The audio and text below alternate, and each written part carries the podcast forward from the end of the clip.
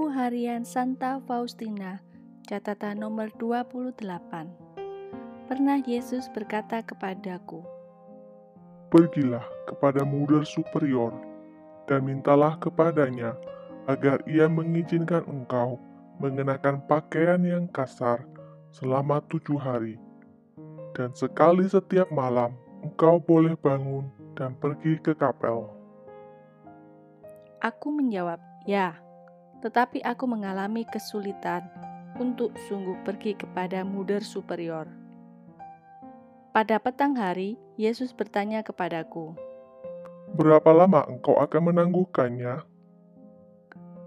Aku memutuskan untuk berbicara dengan muda superior begitu aku melihat dia. Hari berikutnya, sebelum tengah hari, aku melihat muda superior pergi ke ruang makan. Karena dapur, ruang makan, dan kamar suster Aloysia saling berdekatan, maka aku minta muda superior masuk ke kamar suster Aloysia, dan aku memberitahukan kepadanya apa yang diinginkan oleh Tuhan Yesus. Atas permintaan itu, muda superior menjawab, Aku sama sekali tidak akan mengizinkan engkau mengenakan pakaian kasar. Sama sekali tidak. Kalau Tuhan Yesus mau memberi engkau kekuatan raksasa, aku akan mengizinkan mati raga itu. Aku minta maaf karena telah menyita waktu muda superior, dan aku meninggalkan kamar suster Aloysia. Pada saat itu juga, aku melihat Yesus berdiri di pintu dapur. Dan aku berkata kepadanya, Engkau memerintahkan aku minta izin untuk mati raga ini, tetapi muda superior tidak mau mengizinkannya. Yesus berkata, Aku berada di sini selama percakapanmu dengan muda superior, dan aku mengetahui semuanya. Aku tidak menuntut mati raga darimu, tetapi ketaatan dengan ketaatan, engkau memberikan kemuliaan yang besar kepadaku dan memperoleh pahala bagi dirimu sendiri. Catatan harian nomor 29 Salah seorang muda setelah tahu bahwa aku memiliki hubungan yang akrab dengan Tuhan Yesus, berkata kepadaku bahwa aku sedang mengkhayal. Ia berkata bahwa Tuhan Yesus bergaul akrab seperti ini hanya dengan orang-orang kudus dan tidak dengan jiwa-jiwa yang berdosa seperti engkau, suster. Sesudah itu, aku menjadi kurang percaya kepada Yesus. Pada salah satu percakapan pagiku dengan Yesus, aku bertanya, "Yesus, apakah engkau bukan hanya suatu khayalan?" Yesus menjawab, kasihku tidak memperdayakan seorang pun. Catatan harian nomor 30 Sekali peristiwa, aku merenung tentang Tritunggal yang Maha Kudus, tentang hakikat Allah. Aku sungguh-sungguh ingin mengetahui dan memahami siapa Allah itu. Tiba-tiba, jiwaku terserap dalam apa yang tampaknya merupakan dunia yang akan datang. Aku melihat terang yang tak terhampiri, dan di dalam terang itu tampaklah sesuatu seperti tiga sumber terang yang tidak dapat aku pahami.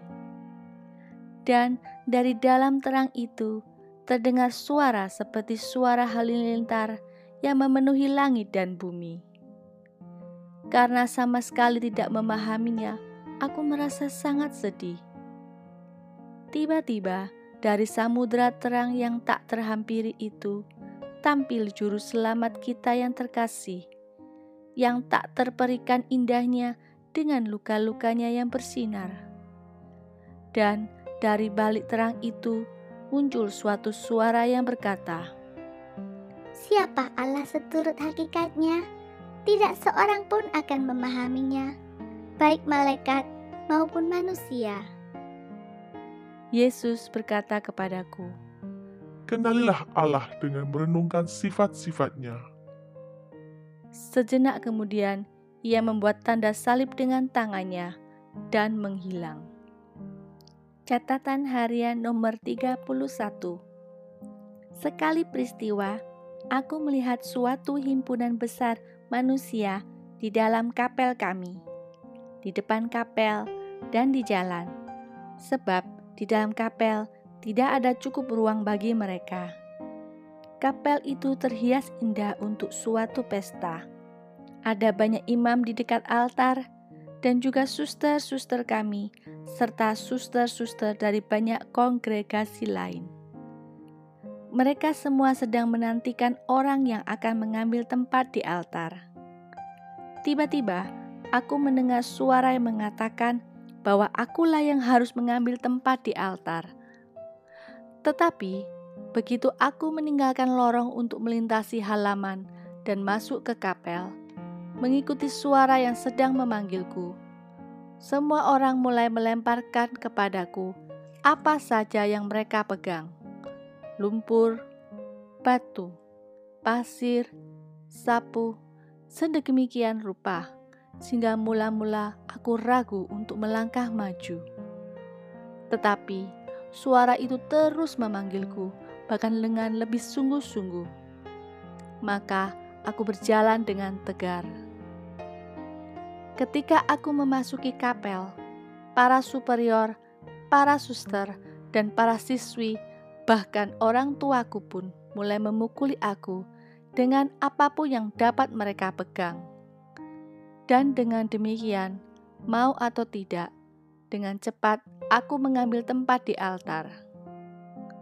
Segera sesudah saya berada di sana, orang-orang yang sama, para siswa, para suster, para superior, dan orang tuaku. Semuanya mulai menadahkan tangan kepadaku sambil memohon rahmat. Dan di pihakku, aku tidak memiliki dendam sedikit pun terhadap mereka, karena telah melempariku dengan segala macam barang tadi. Dan aku kagum karena aku merasakan suatu cinta yang sangat istimewa justru bagi orang-orang yang telah memaksaku untuk lebih cepat pergi ke tempat yang sudah ditentukan bagiku. Pada saat yang sama, jiwaku dipenuhi dengan kebahagiaan yang tak terperikan, dan aku mendengar suara ini. Lakukanlah apa pun yang engkau inginkan, dan selaras dengan kehendakmu, bagikanlah rahmat kepada siapa saja yang engkau kehendaki dan kapan saja engkau mau. Kemudian, sekonyong-konyong penglihatan itu menghilang.